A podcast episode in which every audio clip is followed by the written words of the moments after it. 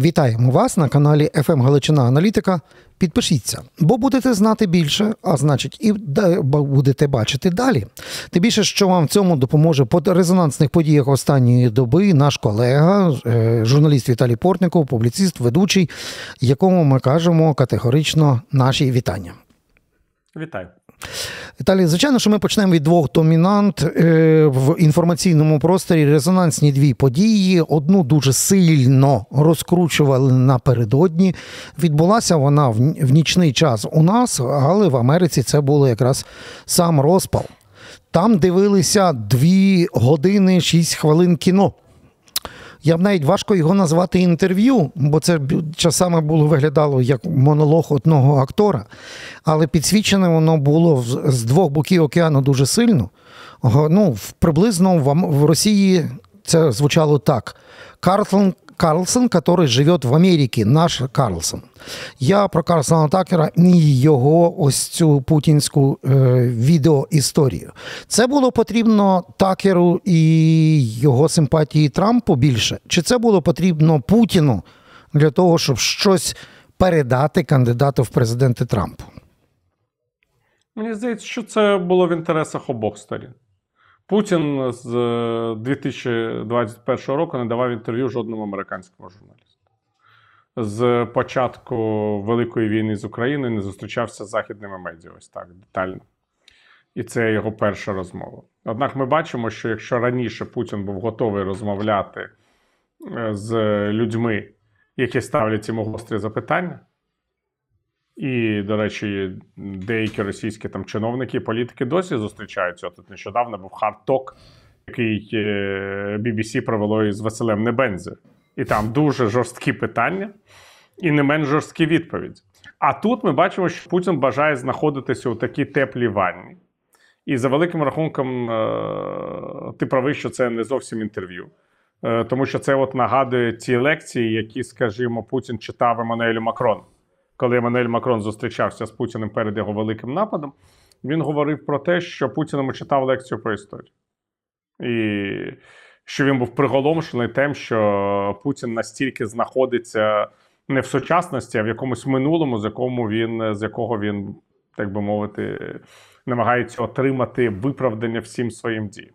Але з іншого боку, я думаю, що може це не стільки інтерес до історії, скільки вірбовка клієнта. Тому що якщо ти отак довго сидиш, це ж знає будь-який слідчий КГБ, Путін має таку кваліфікацію. І просто людині, яка навпроти тебе от верзеш цю несенітницю, вона перестає адекватно реагувати на реальність. Е, західна людина тим більше. До речі, я думаю, що Карсон і Макрон е, реагували однаково, тому що що б там не говорив Карсон після цього інтерв'ю, а він же там сміявся тому що він не міг стримати сміху. Йому було, в принципі, як людині смішно те, що від, що відбувається навколо. І, до речі, це відчув і Путін, тому що початок розмови був в тому, що ми ж у нас же не, не телевізійне шоу. А серйозна розмова. Тобто, ви тут не не можете сміятися, і взагалі ви тут маєте сидіти і слухати із е, раболепієм. І але саме тому те... така людина була потрібна. Віталій, але тут дуже тому, цікавий що Карсон момент. хоча б міг зосередитися і створювати ось цю ілюзію уваги і поваги. А от чому саме раптом так клюнули саме на е, такера? Я маю на увазі, що абсолютно подібно виглядали американці, ну, типа Олівер Стоун. Чи селебритіс, коли заганяли там е, Стівена Сігала чи Мікі Рурка, тут раптом саме ну, ставка на Карлсона. Вони не журналісти. Ага. Тобто через те, що в нього 12 мільйонів абсолют... підписників, так? Ну ні, ну просто це не з Олівером Стоуном можна розмовляти, але потім має вийти фільм.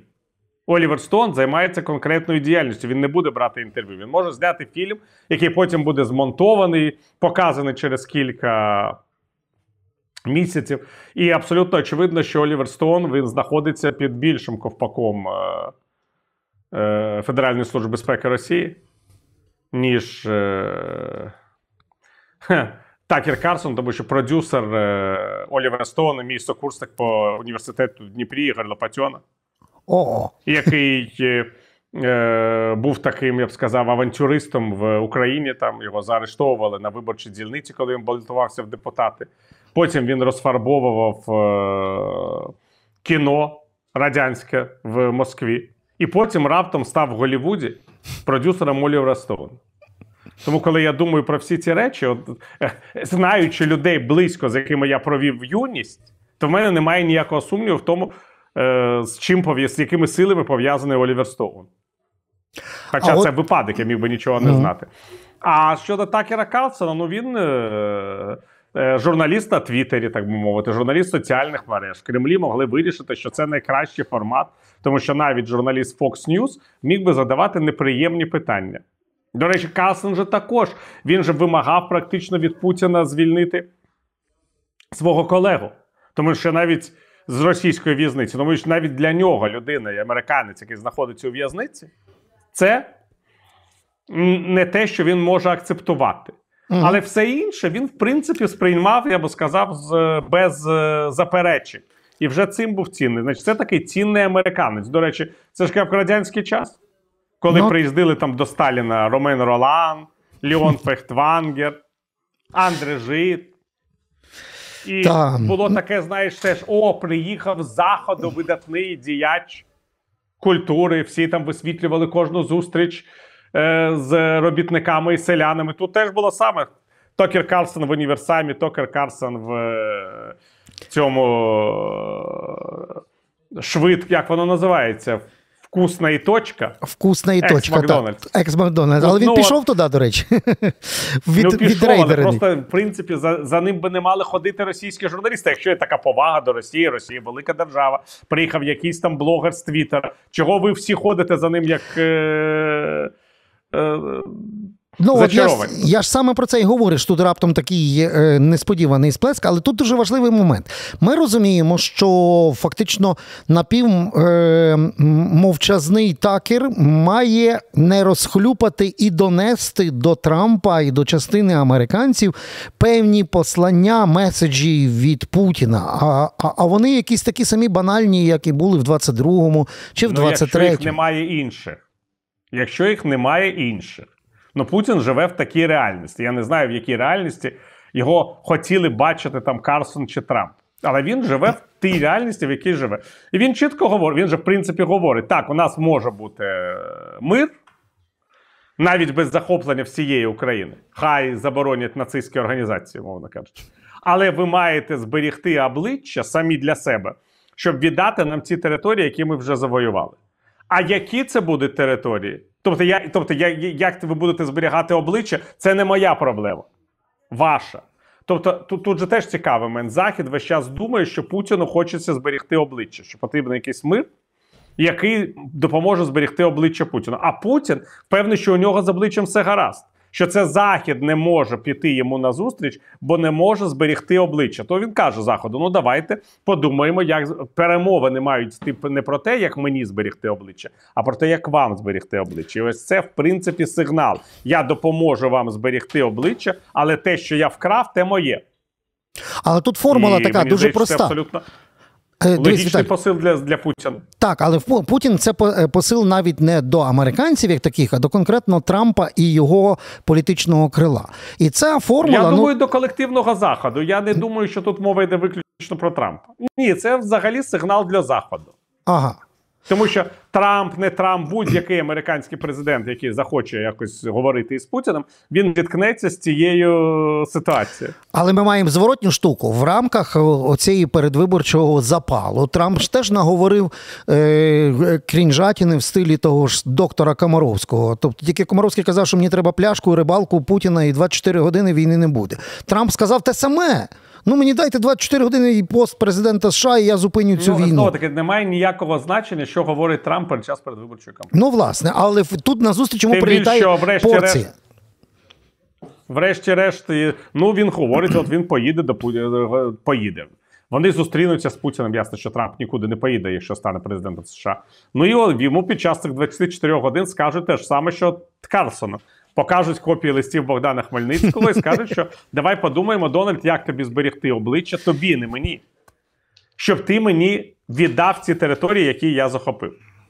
Я не впевнений, що Трамп, так мовити, думає, що йому потрібно зберігати обличчя. Тут в цьому ж весь фокус. Але що люди от- живуть в різних реальностях. Так, і не тільки в різних реальностях, оперують дуже різним набором е, стереотипів або лжефактів. От в цьому випадку дуже цікавий і показовий кейс з Путіним.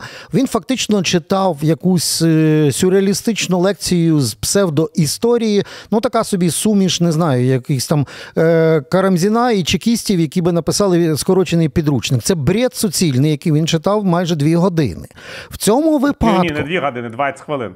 Ну добре, але в цьому Лекцію з історії він читав 20 хвилин. Це ще для Путіна дуже коротко. Так. Але він живе в такому світі, до речі, давно вже живе. Я пам'ятаю, що я розмовляв з людьми, які близькі до Путіна ще е, на початку, десь в 2010-х роках, отак, після 2014-го точно. І вони мені казали, що він повністю перемістився в світ е, історичних імперій, що його більше нічого не цікавить. Так, але тепер е, в, нових реаліях. Тобто він це робив вже роками. І Макрона ми вже згадували, який теж в шоці приїхав, що йому щось таке у брідятину якусь несли. І от тепер знову реальність і світ, і, і лідери. Їх народи і держави просуваються вперед, а Путін стоїть на тій самій позиції з тими самими лекціями. Як воно на заході віддзеркалюється тепер? Бо колись раніше легко можна було маніпулювати псевдоісторією і досягати на цьому якихось. Е, ем, Я би не сказав. Я думаю, що Захід завжди цікавила реальна політика на псевдоісторії. Всі прекрасно розуміють, що будь-яка людина може оперувати історичними фактами, як справжніми, так і несправжніми, для виправдання якихось своїх позицій. Можна подумати, що Путін тут один. Греція десятиріччями не пускала Північну Македонію до НАТО, тому що їй не подобалася назва цієї країни. Потім погодилися з тим, що Македонія може називатися Північною. Так, ніби це щось істотно змінює. Болгарія зараз блокувала перемовини Північної Македонії з е, Євросоюзом, тому що Болгарії не подобалася північно-македонська версія історії. Ми тут навіть не будемо говорити, хто правий, хто не правий. Це е, історичні суперечки. Вони у нас є з поляками. І багато людей у нас навіть не усвідомлюють рівня цих суперечок. От я читаю мені нещодавно одна е, читачка написала, що вона була приголомшена тим, як поляки ставляться до ситуації на Волині, коли вона стала біженкою в Польщі. угу. А вона сама з Волині. От її вона з Волині. Її, їй розповідали, значить, українське уявлення про те, як це було. Вона приїхала до Польщі, це все людям розповідати. І виявилося, що вони не, не, не, не телебачення, так, а звичайні люди.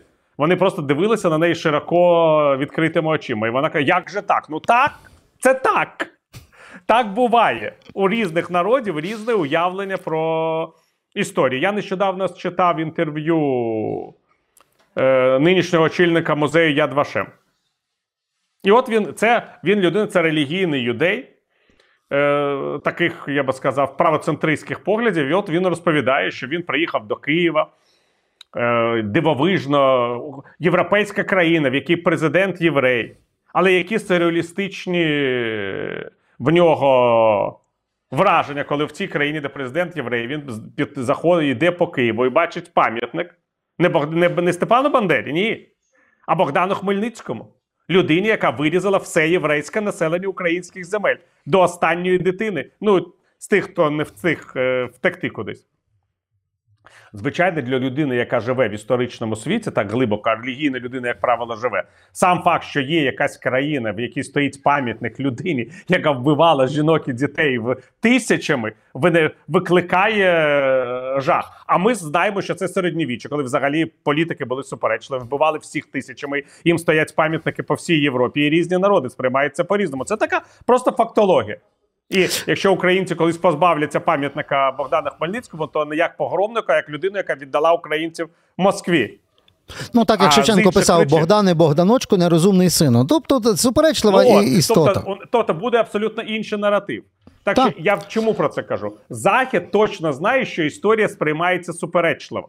Але ж історія це не привід, розумієш? Цей е, директор Яд Вашему подивився на цей пам'ятник, здивувався, але він не, схопив якусь кувалду і не пішов його бити. Бо для нього це пам'ятник у чужій країні. Така реальність. Інше, іншої країни. А Путін же українцям відмовляє в праві на свою історію і на своє бачення історії. Навіть на існування як таке. Тобто ми це ж теж знову ну, так, почули. В цьому ж фокус.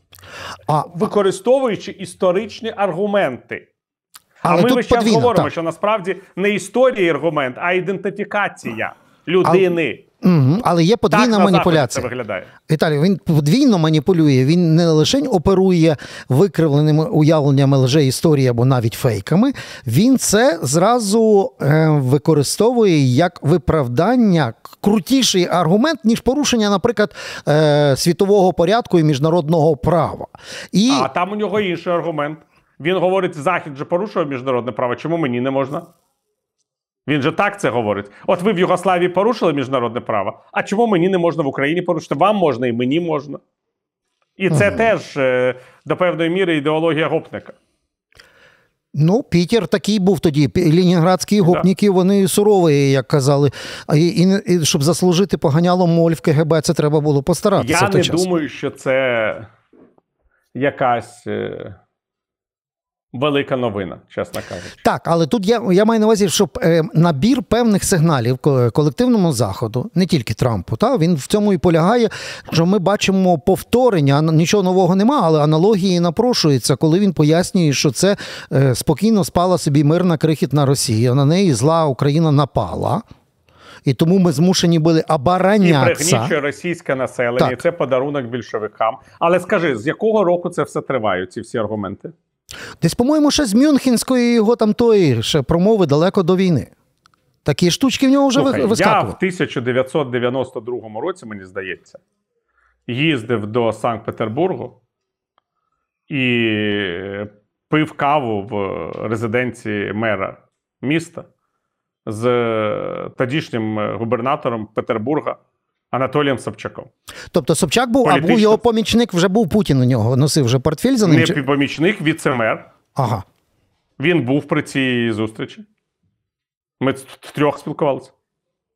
Угу. Путін просто мовчав. Я ніколи не я от бачив Путіна, але ніколи його не чув в спілкуванні. І Собчак мені чітко сказав те, що він казав раніше, що він е, не був проти виходу України з Радянського Союзу. І, е, так би мовити, він же приїздив сюди до Києва в серпні 91-го року, якщо теж на чолі союзної делегації. Це був Собчак.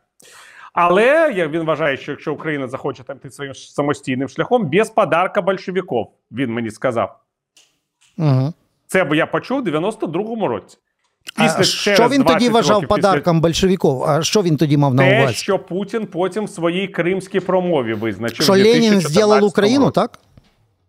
Ні, Новороссія. Подарок большевиків Ага. Новороссія, да. Тобто, це е- через скільки років? 12, через 20 років да, прозвучало в кримській промові Путіна. Але я що маю на увазі? Вони там, в цій команді, це ж команда, коло людей. До речі, всі ці люди потім керували Росією з оточення Собчака, окрім самого Собчака. Вони так вважали вже тоді, через кілька місяців після проголошення нашої незалежності. Це була їх політика. Тому, коли кажуть, от Путін прочитав Ільїна, Путін вважав Собчака найрозумнішою людиною, яка йому зустрічалася. І, звичайно, він там був смотрящим за Собчаком, але Собчак його виховував.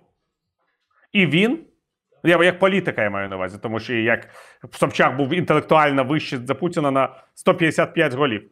І він все це смоктав ще тоді, коли він тільки починав. Він там займався різними там фінансовими оборудками, а тут він приходив і слухав розумних людей, які йому казали: Володь, да пусть хахли собі чешуть, тільки без, без наших територій, Володь, ти ж розумієш? І вони так просто про це говорили. Я думаю, що Собчак навіть не уявляв собі, що це буде сприйнято як е, е, наказ до дії. Для нього це все були красиві розмови. Йому подобалося, він сам собі подобався, йому подобалося насолоджуватися звуками власного голосу і все це ось е, транслювати. А Путін видно, сидів, слухав. Я, якби я знав, я б йому за, за, закрив би вухи ватою тоді. Віталій, ти мав шанс врятувати світ. Як ти розумієш, мені навіть на думку тоді не спадало, що цей чолов'яга другий президент Росії. Як то кажуть, якби знав тоді, то одною вилкою і одною рукою міг врятувати світ і весь світовий порядок. Ну, але це так, жарти жартами і далі. Але там ж був один з таких е, посланів колективному заходу. А тепер не Україна погрожує напасти на Росію. А тепер, от якщо Польща погрожує напасти, ми будемо змушені дати ответ. От ну настільки... Я думаю, що це та ж сама логіка шантажу. Та сама, це цікаво, та. що ти помітив. Е, Я думаю, що це просто або ви нам віддаєте території угу. України, які ми вже загарбали, або ми створюємо нову кризу.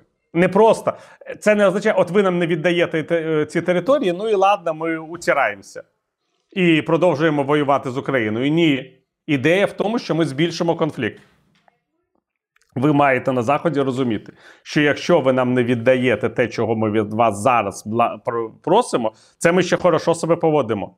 А ми тоді якесь польське воєводство захопимо. І що ви тоді будете робити? Ядерну війну з нами влаштовувати? Ми вам відразу кажемо: ми ядерної війни не хочемо. Це Путін чітко сказав: ніякої ядерної війни, ні. Ніяких нападів на НАТО. Ні. Просто можемо відповісти Польщі. Просто. Або давайте швидше оформлюйте нам Крим з Донбасом. Або І... от це така ідея, теж альтернатива. І це І... теж шантаж. Оце, до речі, сигнал Трампу що якщо ти не погодишся на мою добру волю, то будеш мати потім справу з абсолютно іншим рівнем е, напруженості. Невідомо, як ти вийдеш з нього. Ну, як мінімум, ти змушений будеш відповісти. П'ята стаття це працююча стаття в статуті ну, це НАТО. Це от фактично, знаєш, тактика цієї мачухи з радянського фільму Попелюшка. Не не, не візьмете заміж моїх дочок, я вам тут влаштую таке, що ви навіть собі не просто знищу все ваше казкове королівство. І це Путін фактично говорить Трампу: я знищу твоє президентство. Думаєш, ти будеш займатися чим? Мексикою? Ні, не Мексикою. Будеш займатися ядерною війною, мій любий. Або віддавай моє. Що що очікувати? От просто ми, ми ж знаємо, як по-різному відчитувалися різні меседжі Заходу е, Путіним в різні часи, і до повномасштабного вторгнення, і в принципі після, бо теж уважно відстежують, що звітом те говорить Путін Пісков. Але от в цьому випадку тут ж стільки всяких між собою навіть суперечностей. Тут навіть він сам на своїй розтяжці підірвався. Ну тобто е, Путін, який читає лекцію, ніби з історії, і каже: Такеру, ти ж теж історик, слухай мене уважно, я тобі правильну історію історії розкажу, і потім заходить на мінне поле і на своїй розтяжці сам підривається. Оказується, тато президента України воював на всіх фронтах. От, правда, народився в 47-му ну, це, році. Це якраз стану такої, я б сказав, збудженої психіки. Я думаю, що він просто плутається в тому, що він вигадує. Він міг мати на увазі дідуся. Йому просто все рівні деталі, йому не потрібні деталі. Він щось прочитав в якійсь папочці, яку йому поклали, погано запам'ятав. В нього є така проблема. І заплутався, так. І він рані... я тобі чесно скажу, він раніше не плутався. От ми обговорюємо там когнитивні можливості Байдена чи Трампа, і це все можна обговорювати скільки завгодно. Але ми ж бачимо, що Путін почав плутатися. Він раніше не плутався. Він просто брехав. А тепер він плутається в фактах, тому що це така історія, яку всі обговорюють. І, звичайно, будь-яка людина, от яка е, зробить висновок щодо його пам'яті, вона скаже: ну, Володимира Володимировича з'явилися проблеми з когнитивними Як то е, кажуть, здібностями. Це, Це видно, тому що він не може не розуміти, що Зеленський не його ровесник, що у нього не може бути батька, просто не може бути, який воював на фронті. Навіть в мене вже не може, розумієш, Роман? А я не так далеко стою від Путіна, як Зеленський. Так, але тут просто варіант. Я говорю про те, що е, ставка на таку тактику ніяк не спрацює. Ставка на шантаж, про який ми щойно згадали за формулою Україна напала на Росію, тепер Польща готується. Це теж не відчитають. На, на що робиться ставка і як взагалі. Західні лідери тепер відреагують після всього, що вони вже побачили, наслухалися і в нових реаліях. Бо грає то він старими крапленими картами Путін, а а світ змінився, рухається далі. Як його відчитають? Оцей весь такерівський я не думаю, фільм. Я думаю, ніяк. Я не бачу нічого особливого в реакціях світу на це інтерв'ю. Я от читаю західні медіа, ну вони mm-hmm. знову таки вони хочуть знайти якийсь новий зміст. Вони чекали, може, якогось нового Так, власне, всі очікували. Але праві були ті російські журналісти, як сказки казали, а що ви почуєте в інтерв'ю Такеру Калсону? Нічого не почуєте. Ми це роками чуємо. І все одне буде те ж саме. У нього немає нового порядку денного. І Захід може просто констатувати цей факт. У нього немає нового порядку денного. Ми вже його меседжі зрозуміли. Він хотів би воювати до краху України, але якщо в нього не вистачає зусиль і сил воювати до повного краху України, він хоче, щоб йому віддали ті території, які він контролює. Говорить, так, в мене може немає сил на Україну, але сили на те, щоб захищати награбоване, в мене є. Я буду це робити. Ось весь контекст. Але він це говорить вже давно. Так, але є ще один момент. Коли знімався цей пропагандистський фільм Такера, ще не було то, що сталося. Я казав про другу інформаційну важливу складову нашої розмови. Ну, ось він почався. Указ відставки. Е- Головнокомандувача, екс-головнокомандувача Залужного відбувся. Пішла вже навіть зараз якась там перетруска, пересушка нових указів поки що немає. Але ми розуміємо, що під Сирського буде вибудовуватися нова вертикаль. І в цьому випадку, якщо внутрішня дискусія, це ай-яй-яй, все пропало, і це фактично легендарну людину і зруйнувався світо, світогляд людей, які і так поранені війною інформаційною політикою, то як це відчитає Путін, як він це використає? Бо на заході як там дуже дипломатично хитро сказали. Пентагон як сказав, заміна військового керівництва справа е, України і Верховного Головнокомандувача. Я не думаю, що Путіна сильно хвилюється, що чесно сказати, зміни в нашій кадровій політиці. А як вони ж весь час там залужного нього... вбивали, ховали? Для них це було теж дуже важливо відпрацювати інформаційно. Я думаю, що це були пропагандистські історії. Теж не треба перебільшувати. Ну для Путіна не існує української державності. Хто там керує якоюсь армією? Ну вони будуть грати в якісь пропагандистські ігри. Тут от сирський русський е, командир, який возглавив українську армію. Це вони будуть вкидувати. Вони почали буквально через 10 хвилин. Так ніби вони mm-hmm. до цього готувалися. Ну і, і все. Ну, в принципі, якщо ти вважаєш, що держави немає. Якщо ти вважаєш, що нічого не існує, то значить в цій ситуації, звичайно ж, е, е, сподіватися на те, що хтось там серйозно сприймає е, зміни військові. Ну, звичайно, якісь там військові аналітики в Москві будуть думати, чим підхід Сирського може відрізнятися від підходу залужного. Якісь військові аналітики будуть вважати, будуть намагатися зрозуміти, наскільки Зеленський буде безпосередньо керувати армією, чи не буде після цього. Але це і все. І все, дивіться, а я маю на увазі оцей момент, вони ж дуже сильно болюче відіграють певні такі речі, які символічно вже відкатали. Ну, наприклад, що Росія здесь навсігда, як казали вони Херсоні. От. Або та ж саме е, Харківська операція. Тобто для них це дуже болюче було з точки зору, що ми ж і так взяли ці міста.